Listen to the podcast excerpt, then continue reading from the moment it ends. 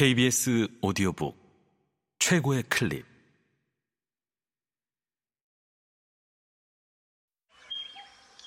KBS 오디오북.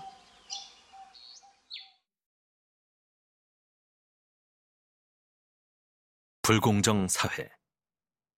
이진우 지음 성우 김인 읽음 현대 사회는 통상 사회적 통합과 규제가 높은 이타주의 사회에서 사회적 통합과 규제가 낮은 이기주의 사회로 변해가는 과정으로 이해된다.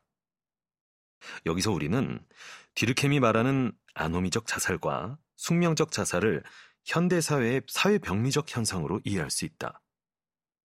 아노미적 자살은 사회적 통합과 규제의 평형 상태가 깨진 상황에서 개인이 겪는 고통으로 야기된다. IMF 사태와 금융위기로 파산하거나 실직한 중산층을 생각해보자. 그는 여전히 중산층에 속한다고 생각하지만 그의 사회적 관계는 근본적으로 변화한다. 그가 일상적으로 만나고 관계를 맺는 사람들은 대부분 실업자일 수 있다. 어떤 집단과 사회도 그에게 일관성 있는 사회적 규범을 제공하지 못한다. 그는 사회적 구조의 탈구와 해체로 이야기된 아노미 상태에 빠지게 되는 것이다.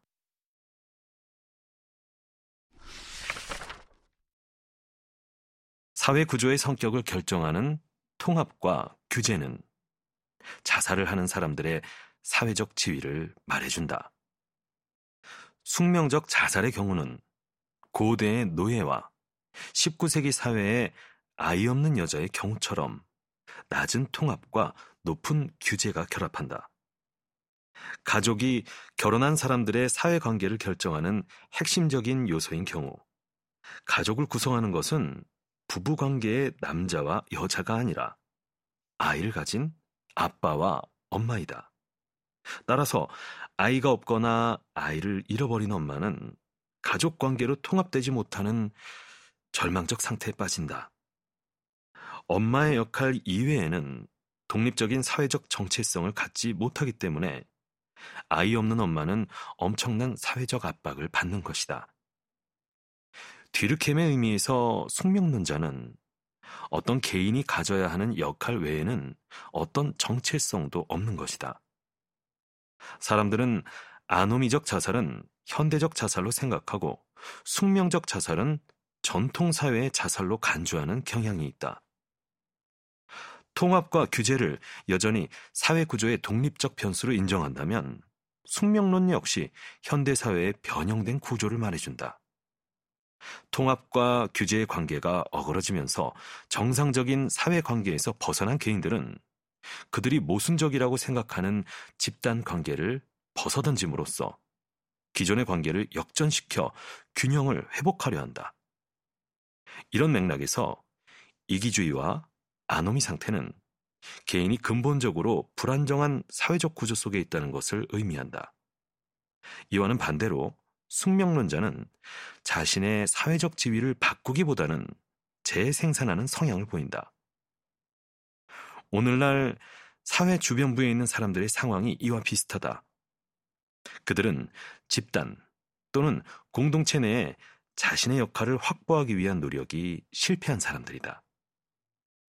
이러한 통합의 실패에도 불구하고 다른 사람들은 그들이 통합되어 있다고 믿는다. 패거리에 어울리고자 하는 청소년의 행동을 상상해보라.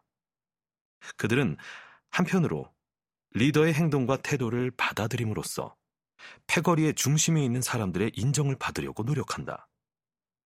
하지만 그룹의 리더는 패거리의 일원이 될 수 있는 기준을 재정의할 수 있는 지위를 갖고 있다.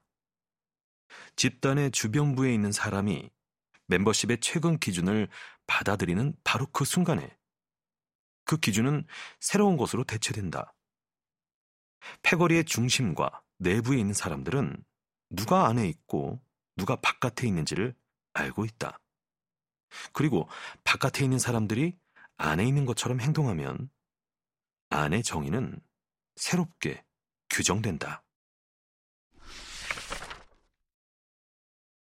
어떤 집단의 바깥에 있는 사람들은 안과 바깥을 구분하는 섬세한 차이를 잘 알지 못한다.